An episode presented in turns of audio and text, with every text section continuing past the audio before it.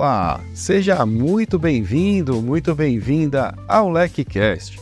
Eu sou Márcio Calai e no episódio de hoje nós vamos falar sobre o compliance de um unicórnio. É isso mesmo, de uma empresa que atingiu o patamar de 5 milhões, ou melhor, 5 bilhões de reais ou 1 bilhão de dólares que a eleva a esse, a esse nome, a essa nomenclatura de unicórnio. Um desafio enorme, eu posso imaginar, e em breve, é claro, nós teremos uma convidada muito especial que vai poder me ajudar com este assunto. Quero também aproveitar esta oportunidade para dizer a você que, neste momento, nós estamos, estamos com as pré-inscrições abertas para a última turma do ano do curso que mais certifica profissionais de compliance no Brasil nós estamos com estas inscrições para a última turma do curso de Compliance Anticorrupção e Certificação CPCA.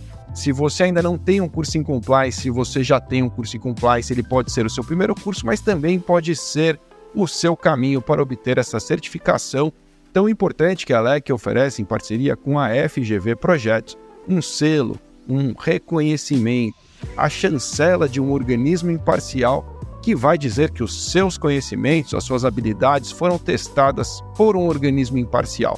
Isso traz muita credibilidade a você e segurança às empresas contratantes que sabem que estão diante de um profissional certificado, alguém verdadeiramente habilitado para a função.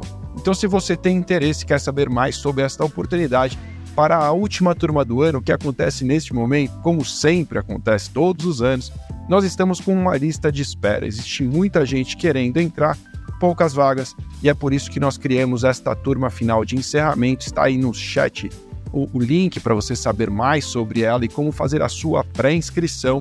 E também, é claro, é, a partir da sua pré-inscrição você receberá informações sobre esta condição especial, é, bônus, enfim, tudo aquilo que a Alex sempre prepara para você na próxima segunda-feira. Segunda-feira é dia de receber um e-mail com todas as informações e concluir a sua inscrição para garantir, é claro, uma vaga nesta turma final, a última turma de 2023. Sabe aquela promessa de Réveillon que você fez que esse ano você ia tirar sua certificação? Ainda dá tempo de cumprir em 2023. É para isso que essa turma serve. Vamos lá então ao papo de hoje. Quero trazer a nossa convidada muito especial, Sofia Rota, Compliance Officer da Alice, está aqui conosco hoje. Sofia, muito obrigado. É um prazer te receber aqui no LecCast.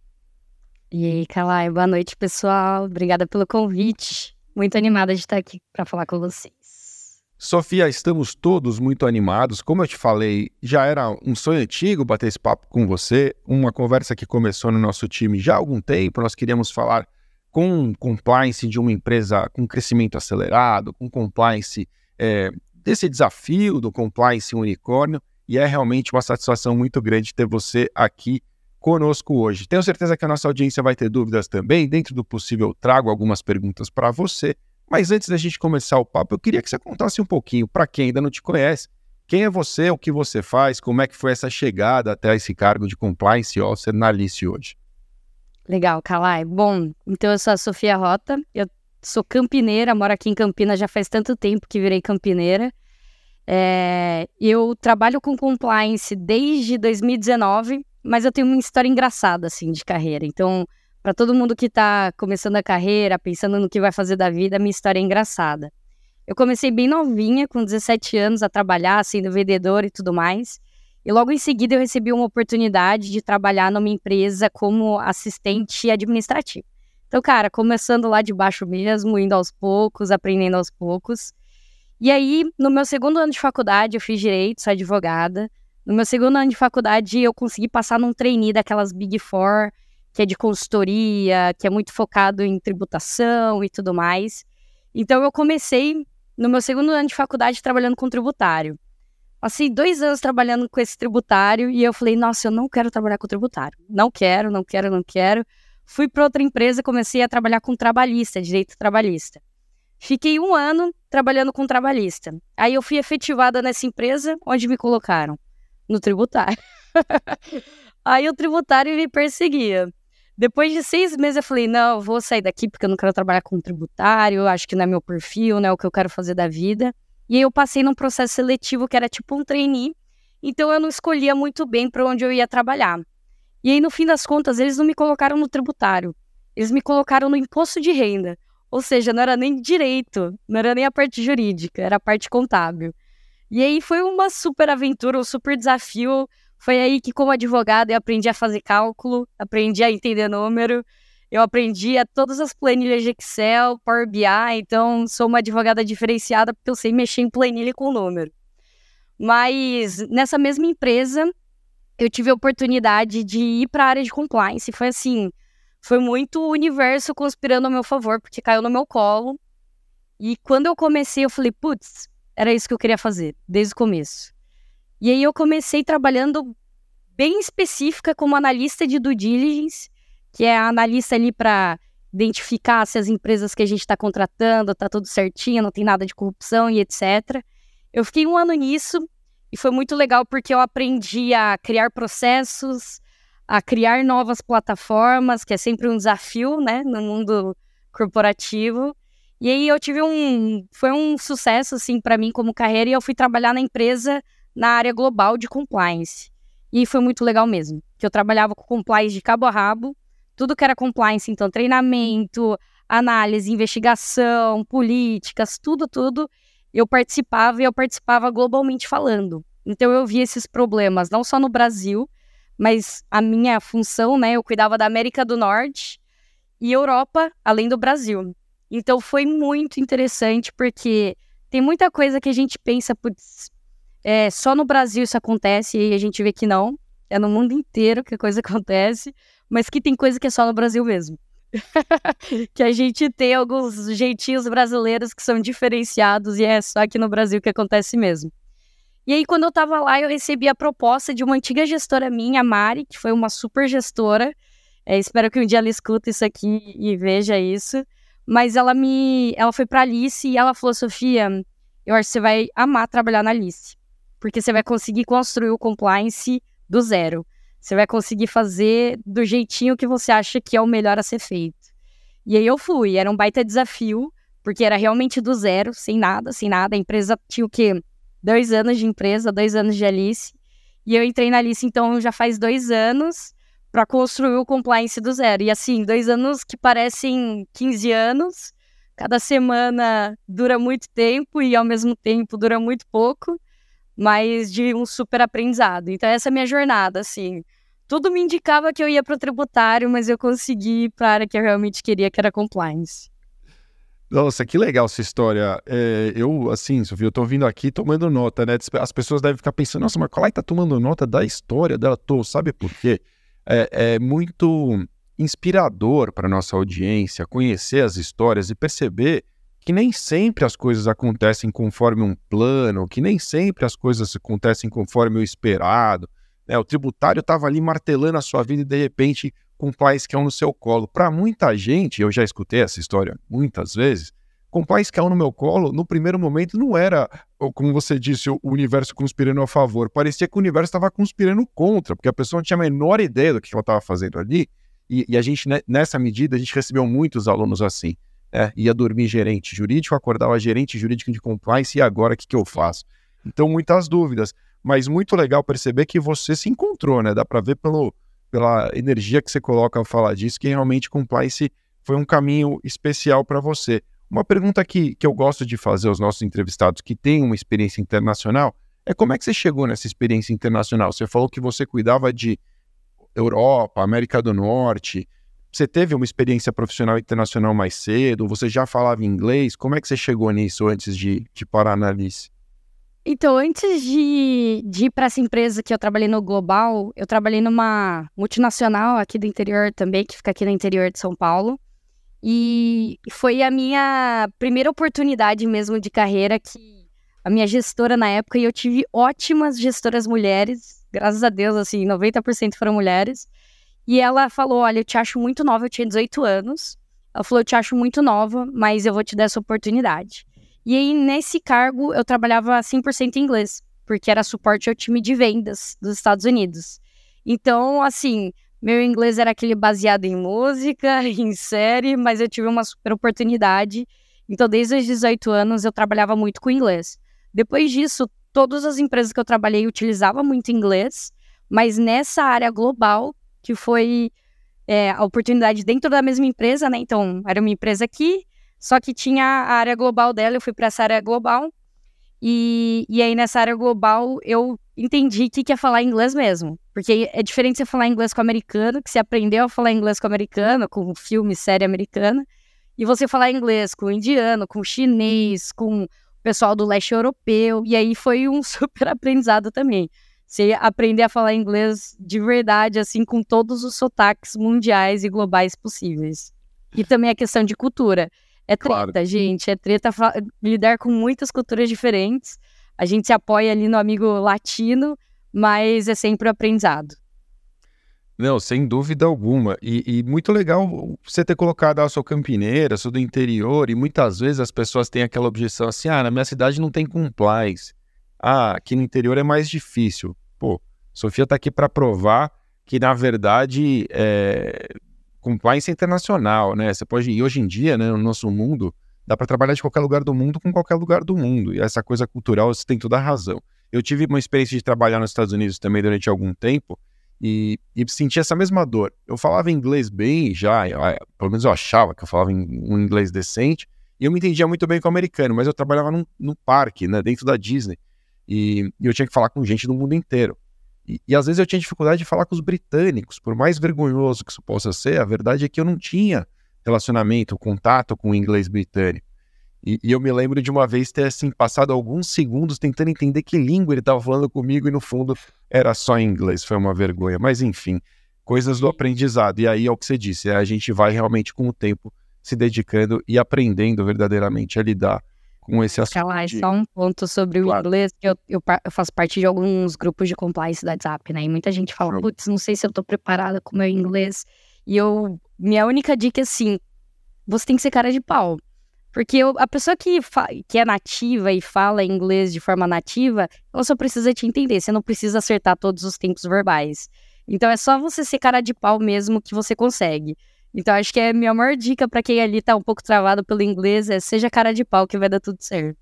Eu concordo absolutamente com você, porque foi exatamente essa minha história. Eu cheguei lá, me deram 32 páginas de um script, falaram decore e você vai. Eu pilotava um barquinho no Jungle Cruise. Eu já contei essa história aqui várias vezes, eu odeio me tornar repetitivo, mas enfim, já que a gente tá falando disso, a verdade foi isso que aconteceu. E eu tive que decorar e tive que falar.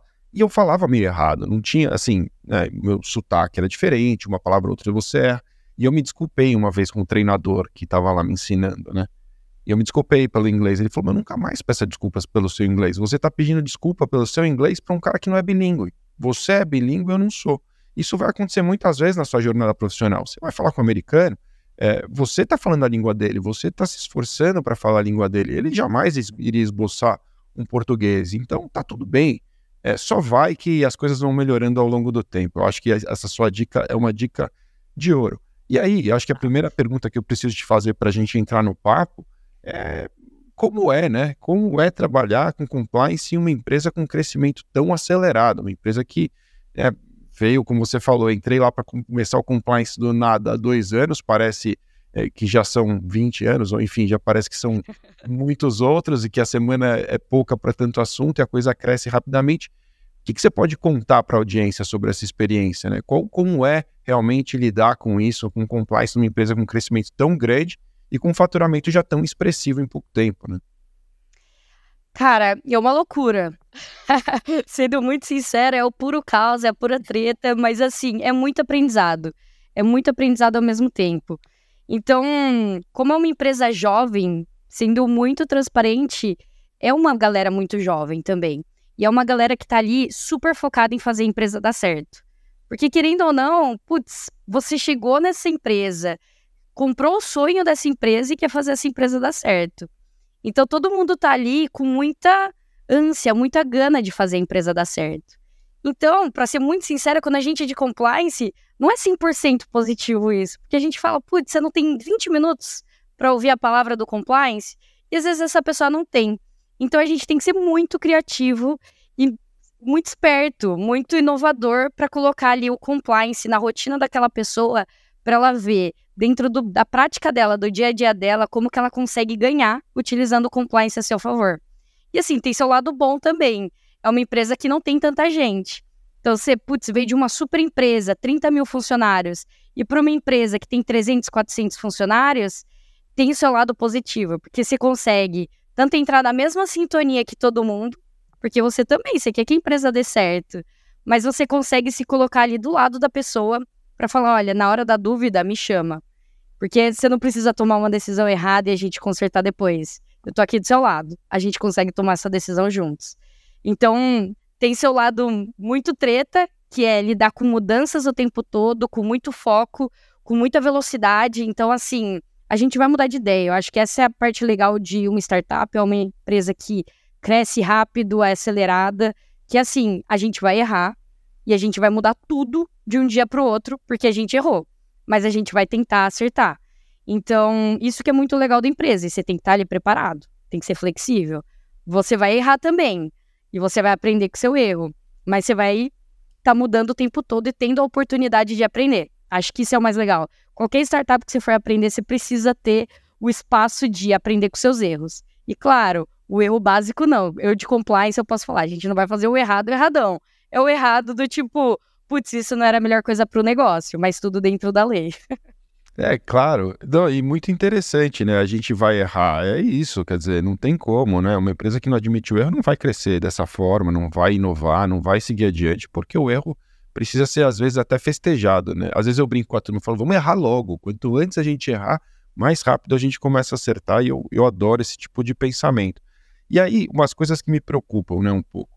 Quando você fala de, pô, vamos mudar tudo, vamos correr para um lado, vamos correr para o outro e tal. E, e, eu me lembro muito da história do Facebook, né, que dizia é, move fast, break things, né? Então, tipo, vamos quebrar as coisas, vai sair atropelando tudo, porque a velocidade é mais importante que, que tudo. E, obviamente, que num dado momento eles param e falam, bom, daqui para frente não é mais isso. Mas você está vivendo essa questão da velocidade, a questão da mudança de direção. E ia te perguntar sobre apetite de risco. Uma empresa jovem, uma empresa onde as coisas são rápidas, que tem esses objetivos audaciosos, é, você como compliance, né, que é a gestora dos riscos de conformidade, dos riscos de compliance, sofre com um apetite de risco um pouco maior, com uma empresa que está mais disposta a acelerar, ou, ou você já lida com isso com bastante tranquilidade, enfim, é o que você falou, quer dizer, você falou, os erros têm, têm um limite de erros admitidos? Sim, é, o limite de erros sempre teve, porque uma coisa que até o CEO sempre fala, a gente tem que estar tá com a cabeça certa e com o coração no lugar certo. Que aí a gente consegue fazer a, a coisa da forma certa, né? Então, no começo para mim era difícil porque eu pensava assim, a gente tem que construir essa matriz de risco, a gente tem que usar cada pedaço dessa matriz de risco, construir uma política, construir um fluxo e as pessoas têm que seguir isso. E para mim era muito difícil no começo não seguir esse passo a passo, que é o passo a passo que a gente conhece no compliance. Mas uma empresa de crescimento acelerado não vai ser bem assim. Você tem que respirar, entender o que está acontecendo e falar: beleza, eu entendi o que você está fazendo. E se a gente fizer dessa forma para melhorar esse processo? Que daí a gente pode ver esses riscos aqui. Então ele não começa do, do zero, ele vai começar em andamento mas você vai estar ali do lado para entender nesse andamento como mudar as coisas. E é difícil. Como profissional de compliance, é difícil. Eu acho que eu demorei, assim, quase um ano para quebrar todos os meus paradigmas de compliance para conseguir me adaptar bem. Porque a gente tem que ser flexível e às vezes a gente acha que o certo é só o que está ali escrito, documentado, no jeitinho que a norma pede, naquele formato de tabela, naquele formato de letra, naquele formato de cor. E não é bem assim a gente consegue fazer o certo sendo muito criativo. Então, é, eu vou até entrar um pouquinho no negócio da Alice, que eu acho que é massa da gente entrar. Boa. A Alice é uma empresa de saúde, é um plano de saúde e é um plano de saúde com atenção primária. Então, para quem não conhece, eu que não trabalhava com saúde antes, eu não fazia ideia do que era atenção primária. Mas atenção primária é aquele time de família e comunidade que a gente vê muito no SUS, em postos de saúde da região e tudo mais que é um time de saúde focado na coordenação do seu cuidado. Então, por exemplo, é, a gente é muito acostumado aqui no Brasil a. Ah, eu tô sentindo dor de cabeça. Nossa, eu tenho que ir num neuro. Não necessariamente você tem que ir num neuro. Porque pode ser um milhão de coisas sua dor de cabeça. Pode ser alimentação, pode ser sono, pode ser realmente alguma coisa neuro, pode ser alguma coisa da sua tireoide, dos seus hormônios, etc. Pode ser um milhão de coisas. E a gente que não é da saúde não sabe, não, não vai saber. E esse médico de família e comunidade, esse time de família e comunidade, ele vai te falar: olha, isso daqui que você está me falando, com todos os seus sintomas, não é neuro, é um endócrino. Ou não, a gente não precisa para nenhum dos dois, a gente consegue tratar com essa medicação. Então, assim, é um plano de saúde que tem esse cuidado direto com o paciente, que a gente chama de membro dentro da Alice.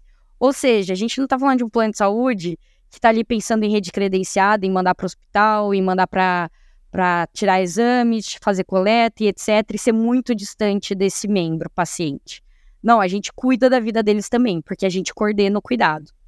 Então, é, por mais que a Alice seja muito acelerada, a gente ainda está falando de uma empresa de saúde, de uma empresa que cuida de vidas. Então, esse é o mínimo do limite que a gente nunca vai passar.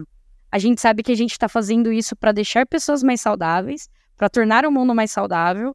Então, a gente não pode abrir um risco que vai deixar alguém sem saúde, ou sem cuidado, ou sem coordenação de cuidado. O que para mim é perfeito. E aí, quando a gente pensa em dinheiro, né? Porque compliance a gente pensa muito em dinheiro. A gente está muito acostumado a falar corrupção, lavagem de dinheiro, e é mesmo. Mas compliance, da minha visão, ele pode ir muito além, ele é muito sobre comportamento. Mas quando a gente fala de dinheiro, a gente sabe que o mundo da saúde no Brasil é tem muito histórico de corrupção. A gente viu uma, já viu máfia da ambulância, máfia da OPME, que são hortas e próteses, desvio de dinheiro de hospital. Acontece muito isso. E dá um medo você ser de compliance trabalhar na saúde. Porque, putz, e se a sua empresa se envolver nisso? E seu plano de saúde, seu hospital, sua clínica se envolver nisso? Mas a Alice ela foi criada com um pensamento direcionado já para o real cuidado desse paciente, desse membro. E aí a gente usa um modelo de remuneração que ele veio do exterior, ele não é tão utilizado aqui no Brasil, mas ele deixa eu dormir tranquila como compliance. O nome dele é VBHC, que é Value Based Healthcare. Então, ele não é um modelo que o médico vai lá, te entrega o, o serviço e você paga pelo serviço por hora, por exemplo. Não. A gente tem contratos com os nossos parceiros que são baseados no valor da entrega de saúde.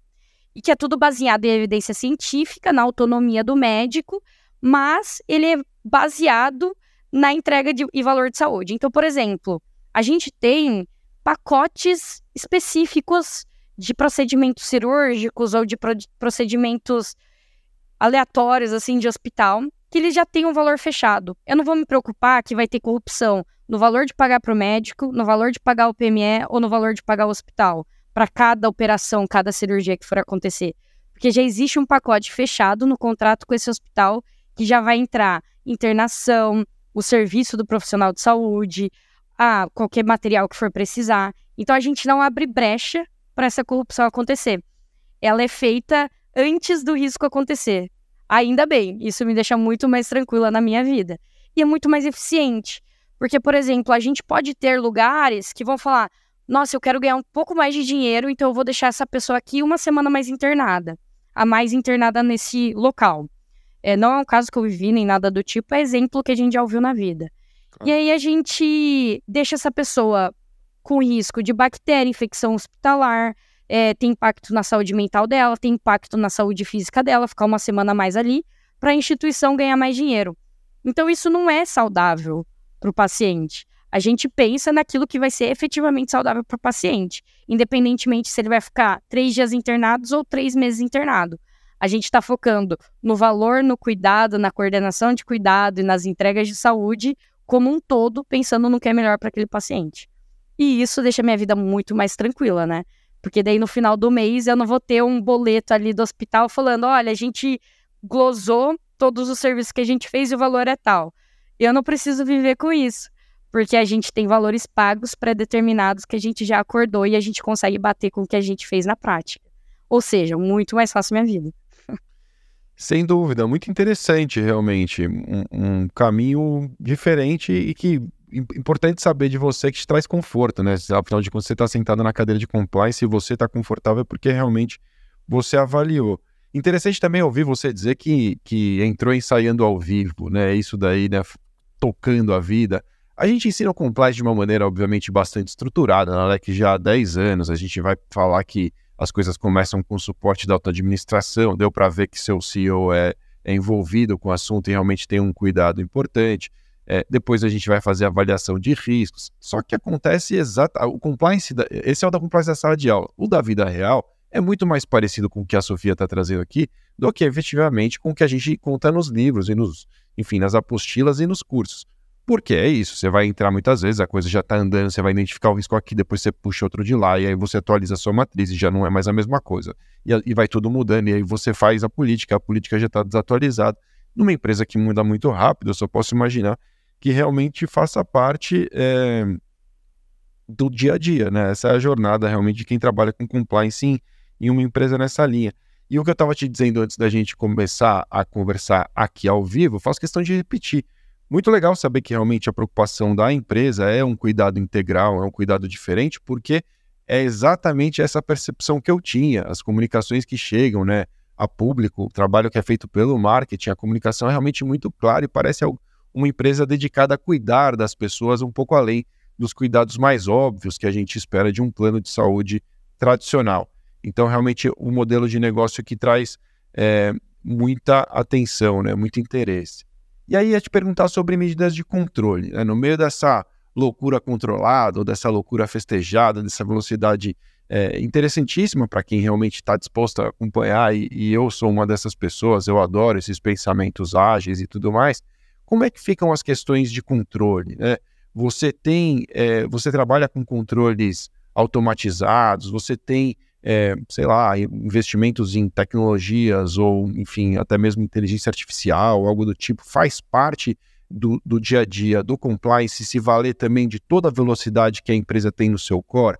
Você também experimenta isso no compliance? O que, que você pode contar para gente? Não, total, Kalai. É assim, a gente é um time muito pequeno. Somos eu e mais uma pessoa que são 100% focadas em compliance, eu e o Murilo. Eu sou aquele compliance mais raiz. Eu já vim com um background de compliance, eu sei construir uma política, eu sei criar uma matriz de risco. E o Murilo é um cara de dados. Mas foi estrategicamente pensado no Murilo participar do time de compliance. Porque a gente quer fazer muita coisa, mas para a gente fazer muita coisa, a gente só tem poucas pessoas, então vamos usar o recurso de forma estratégica. Vamos fazer tudo que for automatizado o máximo possível. Então, sim, a gente tem o padrão, o mínimo, que é canal de denúncias, é, sistemas de análise de due diligence. Isso que é o mínimo a gente tem. O resto, a gente se vira nos 30 dentro de casa. Só que tem a parte boa. A empresa é uma empresa de tecnologia. Então, tudo é super bem documentado e com muito dado a respeito. Então, por exemplo, como a gente está falando de saúde, eu acho legal trazer análises que a gente faz de saúde que tem um impacto em compliance também no comportamento dos funcionários. Mas a gente tem muitos profissionais de saúde e a gente consegue medir, de certa forma, o desfecho daquele sintoma de saúde daquela pessoa membra. Isso está tudo em dados. Claro, de forma anonimizada, de forma criptografada, com todo o devido cuidado com a LGPD. Mas a gente tem dado para tudo, seja para pagamento, seja para boleto, seja o quanto a gente recebe, o quanto a gente paga, os pacotes de VBHC com o que a gente realmente fez na prática, ou seja, no cuidado do membro. Então, tudo é dado e tudo é fácil de bater. Então, isso para a gente é muito positivo. Então, eu trouxe um menino de dados para trabalhar comigo, para a gente usar esses dados a nosso favor. Então, as nossas medidas de controle, a gente consegue basicamente controlar tudo. Claro que nós dois sozinhos a gente não tem tempo para tudo, mas a gente foca no que realmente importa que são nossos parceiros, que são nas entregas dos nossos profissionais, que são nos nossos pagamentos. Então, no começo, a gente ainda tem quatro anos de Alice. No começo, a gente já foca naquilo que é mais crítico. Mas, com certeza, no futuro, a gente consegue olhar para um todo. Muito interessante isso e, e, faz todo sentido que seja assim, né? Como prega a abordagem baseada em riscos. A gente vai olhar para os riscos vai mapear e, e, não vai tratar todos eles de uma vez só, vai priorizar aqueles que podem ter um impacto maior, a probabilidade maior de se concretizar, enfim, as técnicas próprias ali de, de avaliação de riscos, mas é muito interessante ouvir é, a sua experiência com esse assunto. Outra coisa que me ocorre aqui é que não bastasse toda a, a enfim, essa jornada, essa emoção que deve ser, né, realmente você atuar num, num universo de uma startup, vem o desafio adicional de ser uma startup num universo altamente regulado, né? num universo é, de saúde. Então, é, eu percebi seu cuidado a falar até dos dados, né? Os dados não, os dados anonimizados. Eu não sei nem se, se proteção de dados está contigo ou não, mas com certeza vocês tocam diversos dados sensíveis e, portanto, dados que têm um tratamento específico e mais severo da Lei Geral de Proteção de Dados. É, como é isso para você, né? Essa, essa jornada do mercado regulado e o crescimento acelerado e uma, uma tese importante para ser cumprida, metas de faturamento alto, eu imagino. É, que riscos são esses riscos regulatórios mais relevantes que você enfrenta? Assim, eu não sei se é uma opinião unânime de profissionais de compliance que trabalham em mercados muito regulados. Mas tem seu lado bom. Porque eu cheguei, o trem já estava andando. Só que o trem não pode andar sem cumprir com todas as obrigações regulatórias da ANS. Então, quando eu cheguei, a gente já tinha obrigações sendo cumpridas controle de pagamentos de membros e etc., tudo já estava sendo feito. O que é muito bom para mim, porque querendo ou não, a empresa só se iniciou com obrigações regulatórias sendo feitas. E não tem como não seguir essas obrigações regulatórias. Ou seja, tem seu lado bom. Qual que é o lado mais desafiador? É que nem sempre as obrigações regulatórias, elas acompanham a velocidade do negócio. E é muito diferente. Então, por exemplo, essa, questão do VBHC, a gente reporta para a ANS gastos, formas de pagamento. Eles não estão com sistemas preparados para receber um sistema de pagamento VBHC. Então, eles estão acostumados com o sistema Fee for Service, que é aquele sistema de, ah, a gente prestou serviço, você vai pagar a taxa sobre esse serviço. Então, a gente acaba acelerando tanto o processo que a parte regulatória não te acompanha. E isso não só para a ANS. Quando a gente vai trabalhar com saúde, e eu trabalhava em empresas de bens de consumo antes, tá? Trabalhar numa empresa de saúde, ela é muito maluca da quantidade de coisas que você tem que cumprir. Porque você pensa, primeira coisa, ANS. Mas você esquece que a gente está falando de um, uma classe de. um conselho de classe de médicos, de enfermeiras, de nutricionistas, de psicólogos, de preparadores físicos. A gente esquece de como hospitais funcionam, da vigilância sanitária, de tudo. Tem muita coisa para cada um das clínicas que a gente monta, para cada entrega de serviço que a gente vai fazer. Então, assim, para mim foi um, um, leque enorme de coisas que a gente precisava fazer, mas ainda bem que tudo faz sentido, tá? Então, o CFM, que é o Conselho de Classe dos Médicos, faz sentido com, com o COREM, que é o da enfermagem, que faz sentido com a vigilância sanitária, que faz sentido com a ANS. Ainda bem tudo faz sentido mas a gente tem coisas que são mais novas do que a regulação está esperando da gente. O que a gente faz é ter um relacionamento muito bom com a ANS, por exemplo. Claro, a gente cumpre todas as nossas obrigações, a gente faz tudo da forma adequada, mas a gente tem um espaço para dar ideias, para falar, ó, a gente está tentando fazer dessa forma. A própria atenção primária, que é aquela questão do médico de família e comunidade, ela é uma questão nova no Brasil. A Alice foi pioneira aqui no Brasil. Claro, para entidades privadas, porque o SUS já faz isso há muitos anos, tá? Verdade. Então, assim, a ANS, ela é muito parceira da Alice no sentido de ouvir e querer entender e querer dar um espaço para existir entregas de saúde diferentes e efetivas dentro do Brasil. Mas é um desafio cumprir com tudo. A gente tem duas casas Alice, que são nossas clínicas. Cada uma dessas casas, por exemplo, precisam de no mínimo 60 licenças. E assim, é uma loucura. E licenças políticas, regulamentos, tudo, tudo entra nesse, nesse pacote. Então tem o desafio de ser muita coisa, mas ao mesmo tempo traz o alívio de a gente tem que fazer isso. Então todo mundo está fazendo do jeito certo. É muito interessante mesmo. E, e, uma coisa que vem à minha cabeça, a gente hoje na LEC, nós também estamos inseridos no mercado de relações institucionais e governamentais. Eu tenho até um outro podcast que eu apresento junto com o Rodrigo Navarro, com o Raul Curineto, que é, chama Origem, Origem Talks, que é do nosso anuário Origem, que é o anuário de relações institu institucionais e governamentais. Eu tenho um problema para falar institucionais, não sei o que acontece, toda vez eu travo ali, mas enfim. E, e aí, e, e, esse tema vem à minha cabeça. Como é, é, imagino que não seja da sua alçada, mas pelo que você está contando aqui, esse relacionamento importante, essa troca né, com, a, com, com os reguladores, vocês têm uma atuação importante? Vocês têm um profissional dedicado a relações governamentais por lá, não? Não é 100% dedicado, mas o ah. Gabriel, ele trabalha no jurídico e ele, ele cuida também dessa parte. Então, por exemplo, a própria ANS faz assembleias gerais, ela quer escutar as pessoas. E a gente está no momento que está sendo muito debatido como vai ser o plano de saúde. A gente tem no Congresso discussões sobre leis. Então, ouvir os planos de saúde também é algo que a ANS tem que fazer. Isso tem sido feito. Mas é, a gente ainda está construindo essa relação. Querendo ou não, eles têm quatro anos. Claro. A gente ganhar essa confiança. E aos poucos a gente tem ganhado essa confiança. Mas é muito legal de ver que a ANS está dando uma chance para Alice dando uma chance para essas health techs de, putz, vamos ouvir, dar um espaço de escuta para realmente ver se, o que, que a gente consegue melhorar na saúde do Brasil. Porque querendo ou não, e como profissional de compliance eu posso dizer isso, às vezes a gente acha que o tradicional é o melhor. Às vezes a gente pensa nisso. Mas as startup, startups, elas trazem pessoas que são muito críticas. E assim, isso para mim foi um baita aprendizado. Os fundadores da Alice, eles são muito críticos e muito inovadores. Então, eles vão trazer novas ideias que talvez a gente nunca tenha pensado antes. Mas eles estão ali criticando, estão pegando o nosso responsável técnico médico, falando: mas esse é o melhor cuidado mesmo? Não estou duvidando da sua capacidade. Mas se a gente fizesse de uma forma mais tecnológica ou de uma forma com inteligência artificial? Isso são coisas que eles trazem e que é um super ganho e que se a gente fazendo bem feito na Alice, conseguindo trazer cuidado dessa forma, eu sei que a ANS vai estar ali disposta a ouvir e tentar entender o que, que a instituição ANS pode fazer e como que a gente pode compartilhar isso com outros planos de saúde, sabe?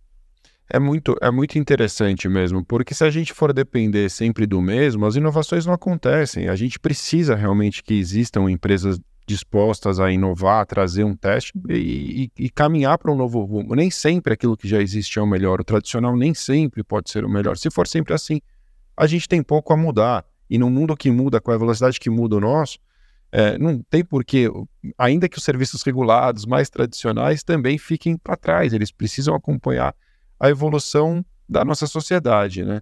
Uma coisa que me traz interesse é, de te ouvir, né? Você falou, pô, é uma empresa pequena em número de pessoas, né? Apesar do grande alcance. Você falou que, você mencionou isso. É, e, e diz também que você, é você e mais o Murilo nos dados que tocam ali, imagino, claro, com, provavelmente com prestadores de serviço, com outras operações que você vai contratar externo. Mas como funciona a estrutura do programa mesmo? Pra, eu imagino que nossa audiência tem essa curiosidade. Em termos de linha de reporte, você tem um acesso direto, vocês têm um comitê de ética, vocês têm. Como, qual é a estrutura básica? Assim, é claro, daquilo que você puder compartilhar, é claro, com a gente, da estrutura do programa. Do... Hoje o compliance ele está junto com o jurídico querendo tá. ou não, ele ficou junto com o jurídico e a gente reporta direto para o CFO. Isso como é, Sofia profissional, né? Tá. Dentro ali da caixinha profissional. Mas a Alice, ela, é, ela usa um pouquinho aquele esquema da Google, que a gente tem chapters, squads e tribes. É, a gente tem a área de compliance que ela é muito institucional, então ela não faz sentido ser um squad único e etc.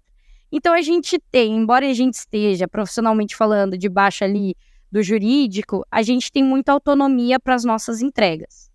E aí a gente tem um lado bom de ser uma startup com uma quantidade de pessoas não tão grande assim. Os nossos fundadores, o CEO da empresa, ele é muito interessado na cultura da empresa. Ele quer estar muito por perto. Então a gente tem a nossa liga de ética. Nossa liga de ética magenta não é nada mais é que nosso comitê de ética. E aí esse comitê de ética, ele é fundado ali pelos fundadores e pelos, pelo C-level da empresa. E aí é para esse C-level que a gente leva qualquer investigação de compliance, qualquer treta de compliance. E aí uma coisa que eu faço, é, que eu entendo que é muito relevante, porque a empresa é pequena, é tudo que eu levo é de forma anonimizada. Então, assim, basicamente, só eu sei do caso das pessoas envolvidas. Mas o pessoal da Liga de Ética Magenta, eles não vão saber de quem a gente está falando. Eles vão ter fatos e dados. Então a decisão que eles tomam é sempre de forma impessoal e imparcial, porque eles não sabem de quem que a gente está falando. Eu tomo muito cuidado com isso. Porque, beleza, são pessoas incríveis, mas é uma empresa pequena. Querendo ou não, 300, 400 pessoas, você vai ter amigos ali perto que podem estar envolvidos em, em casos de compliance. Então, é um cuidado que eu sempre tomo para a gente conseguir sempre a maior imparcialidade e a maior segurança nos casos de compliance. Então, para eles, é sempre tudo anonimizado, só depois da decisão tomada, do que, que a gente vai fazer com o caso, que aí a gente vai para o pessoal de People, para o RH, para a gente direcionar de forma mais pessoal ali a situação.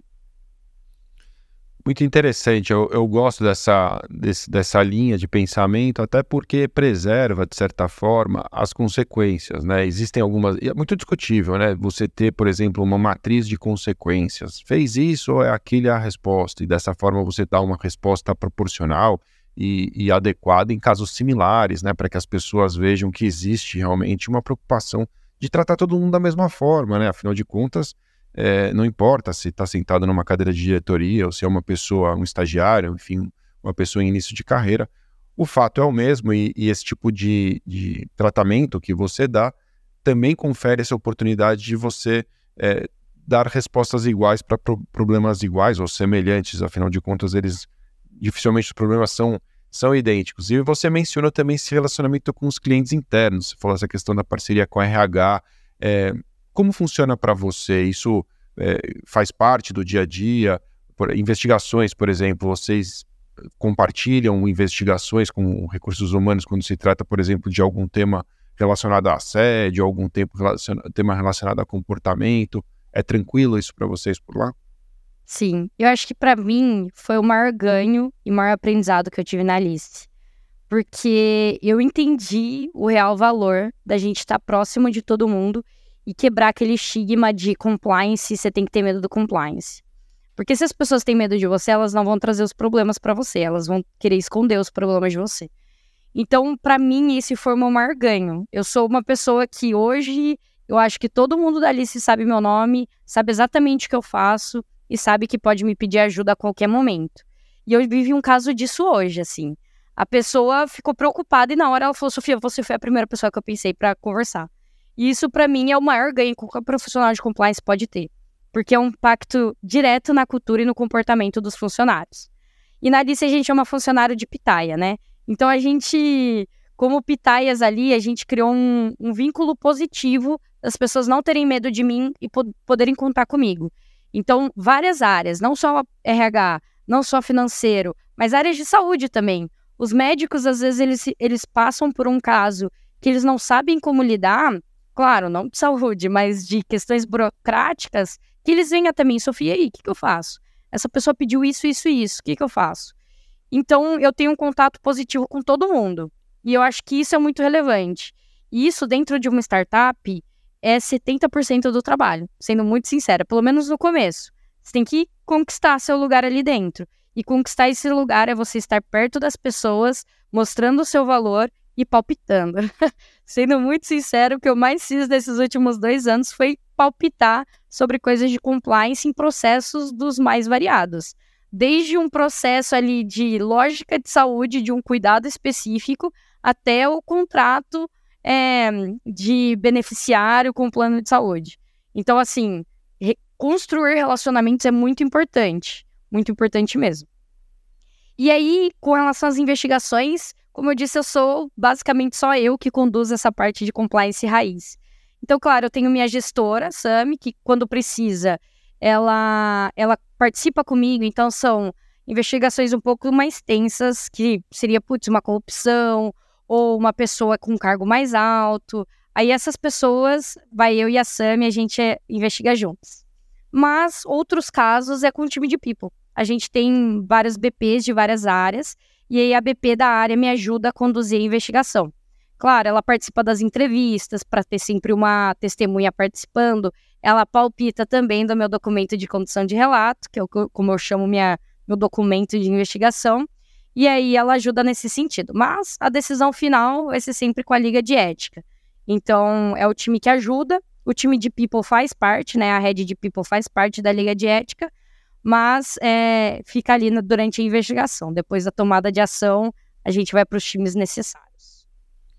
Muito interessante. Sabe o que me ocorreu agora? A gente está falando de saúde, a gente está falando é, da Alice, uma empresa inovadora né, no mercado de plano de saúde, no mercado tradicional, em outubro, que é outubro rosa, né? O, o mês aí de prevenção ao câncer de mama. E eu queria te perguntar é, se vocês estão fazendo alguma ação nesse sentido, que você pode deixar alguma mensagem também para nossa audiência sobre isso, acho que é, é pertinente, né? Não, legal. É, na Alice a gente brinca que todo mundo no outubro fica rosa, mas a Alice é rosa o ano inteiro. É, e é real isso. A gente cuida de saúde o ano inteiro e é um cuidado muito, muito real. E eu vou dar uma experiência pessoal minha, tá, Kalai? E aí você me perdoa se eu acabar me expondo demais. É contigo, Mas... adoramos histórias e experiências, é muito legal ouvir. Mas um dos grandes motivos para eu ir para Alice também é que eu perdi minha mãe para um câncer. Ela não teve câncer de mama, ela teve câncer no útero e ela tinha falecido um ano antes quase assim, seis, sete meses antes de eu ir para Alice. E foi um dos grandes motivos de eu ir para Alice, por quê? Por causa desse cuidado preventivo é, com relação à saúde. Porque eu sempre pensei, putz, se minha mãe tivesse descobrido isso antes, é, com certeza a gente teria tido mais tempo de vida aqui com ela. E, e, eu acho que é realmente isso. Claro que eu tô aqui, vou acabar vendendo um pouco a Alice, porque esse cuidado preventivo eu só vi na Alice, eu só vivi na Alice. Mas se cuidar antes vai muito além de, é, sabe, ir no médico, fazer exame. Mas é sobre você como um todo. É sobre a forma como você tem seus hábitos de vida, sobre a forma como você se alimenta, sobre a forma como você cuida da sua saúde mental, sobre a forma como você cuida da sua saúde do sono. Então, eu acho que é um tema super relevante que a gente não deveria falar só agora, até porque eu perdi uma pessoa para o câncer, mas que a gente tem que se cuidar e vai muito além daquele cuidado óbvio de vou fazer um exame. Não, é um cuidado com você como um todo. E a gente não pode parar de se cuidar, que a gente é a melhor coisa que tem, é a coisa mais valiosa que tem, é o nosso cuidado, é a nossa vida. Então, acho que meu recado é esse, vamos se cuidar para todo mundo viver muito. E claro, podem contar com a Alice aí também para se cuidar. Pô, muito interessante. Sinto muito pela sua perda, meus pêsames. Eu imagino que seja realmente um momento duro, mas muito importante. Não tem nada que, é, assim, ah, vou me expor demais. Muito pelo contrário. Essas histórias compartilhadas, elas causam exatamente esse efeito que você quer, que as pessoas atentem para isso e se cuidem. E essa é a nossa mensagem também. E, e estamos aqui, Rosas, junto com a Alice neste mês, mas com compromisso de cuidar também é, da saúde mental, da prevenção ao suicídio, de tantas outras de, problemas que, assim, os, os meses e as cores nos lembram para que a gente não deixe passar essa mensagem. Então, obrigado mesmo por você ter feito esse compartilhamento conosco, porque isso tem muito, mais muito valor mesmo. É, no nosso podcast aqui, a gente tem uma tradição que é deixar uma dica de leitura. É, tá chegando várias mensagens aqui também. Eu não trouxe. Enquanto, enquanto você pensa qual é a sua dica de leitura, a gente, né, o convidado normalmente deixa aqui uma sugestão de leitura. Eu vou dar uma olhada aqui nas nossas perguntas. Se tem alguma pergunta que ainda dá tempo da gente colocar. Deixa eu ver aqui. Eh, a pergunta sobre a certificação, eu respondo. Tem duas perguntas aqui sobre a certificação, eu já vou falar sobre ela. E tem uma mensagem também da Isabela Bragança, ela tá aqui também, que legal, estamos demais esse papo, várias experiências, deixa eu colocar na tela que eu tô sem óculos, é difícil, estamos demais papo, várias experiências bacanas compartilhadas, não conhecia a Alice, utilidade pública, conhecer essa importante startup, ainda mais com a Sofia à frente, parabéns, é só um elogio, que legal, obrigado, Lídia, valeu. Quem quiser Alice, gente, pode me chamar no LinkedIn que a gente conversa e já direciona para o time de vendas. Que legal. É, conta pra gente, Sofia, dica de leitura. O que, que você gostaria de recomendar para a audiência que nos ouviu até aqui? E depois eu vejo se tem mais alguma pergunta aqui para a gente colocar ainda.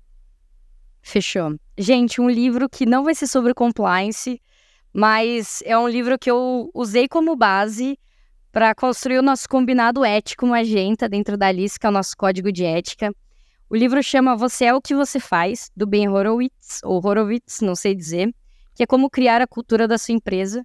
Então é realmente sair da caixinha. E eu acho que todo profissional de compliance que quer inovar, quer fazer uma coisa diferente, a gente tem que acabar saindo da caixinha mesmo. Mas que a principal coisa que a gente não pode esquecer é que as nossas atitudes, elas não são só exemplos, mas elas são a base de como uma cultura vai ser para a empresa inteira. Então, realmente, é aquela questão de estar tá com a cabeça no lugar, mas com o coração no lugar certo também.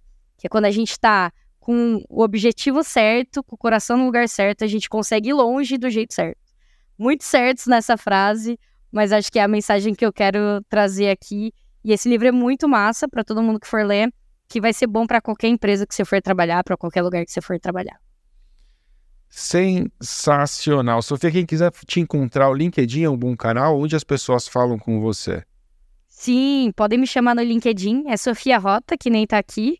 Sofia com PH, Rota com dois T's. Eu ia fazer isso, porque tem gente que não está nos vendo, vai só nos ouvir depois em áudio. Sofia com PH, R-O-T-T-A.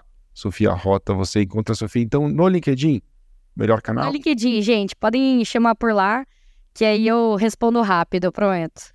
nome do livro de novo, vê a pergunta aqui. Qual é o nome você do livro? Você é o que você faz. Você é o que você faz do Ben, ben Horowitz. Isso. É. Eu conheço Horowitz como Horowitz. Eu acho que é isso. Ben Horowitz. Muito bom. Bom, obrigado demais pelo papo, Sofia. Eu vou responder algumas perguntas aqui sobre a CPCA que estão fazendo, mas não vou te segurar comigo para isso. Então, eu queria te agradecer de verdade. Você é uma pessoa super inspiradora. Adorei te conhecer. O papo foi muito legal. Eu tenho certeza que também deve ter inspirado muita gente que está nos acompanhando aqui. Obrigado, viu? Eu que agradeço, Calai. Obrigada, pessoal. E qualquer dúvida, qualquer papo que vocês quiserem trocar, sou muito aberta. Podem me chamar desde falar de compliance para falar de futebol, para falar de política, também para tudo.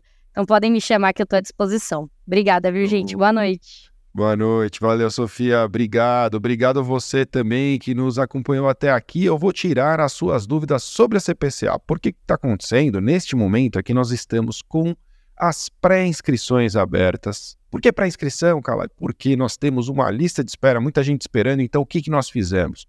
Todos os interessados vão fazer a sua pré-inscrição no curso de Compliance e de Corrupção e vão aguardar um e-mail da LEC na próxima segunda-feira, às 9 horas da manhã em ponto, com todas as informações. Nós estamos preparando um pacote de bônus, enfim, uma condição muito especial para que toda essa turma consiga estudar ainda em 2023 e alcançar a sonhada certificação profissional em Compliance e de Corrupção, a CPCA, com todo o suporte da LEC. Eu vi que tem algumas perguntas aqui. Então, o Nick está perguntando o seguinte: como conseguir a certificação CPCA apenas no curso específico ou tem cursos que contemplam?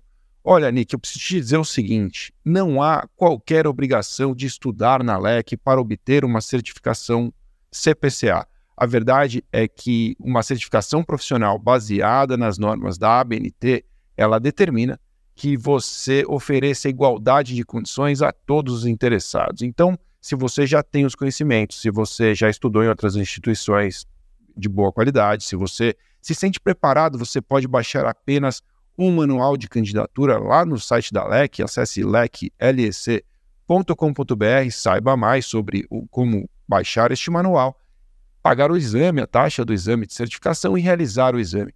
Mas qual é a diferença de fazer o curso da LEC? Primeiro, para quem ainda não está 100% convencido, preparado para o exame, enfim, não, não está é, confiante de que pode realizar este exame, realizar o curso é talvez a melhor forma de ver ou rever toda a matéria e realmente chegar preparado para este exame. E a vantagem número dois, como eu não canso de repetir, os alunos LEC têm isenção da taxa de inscrição para o exame, então você não paga essa taxa adicional.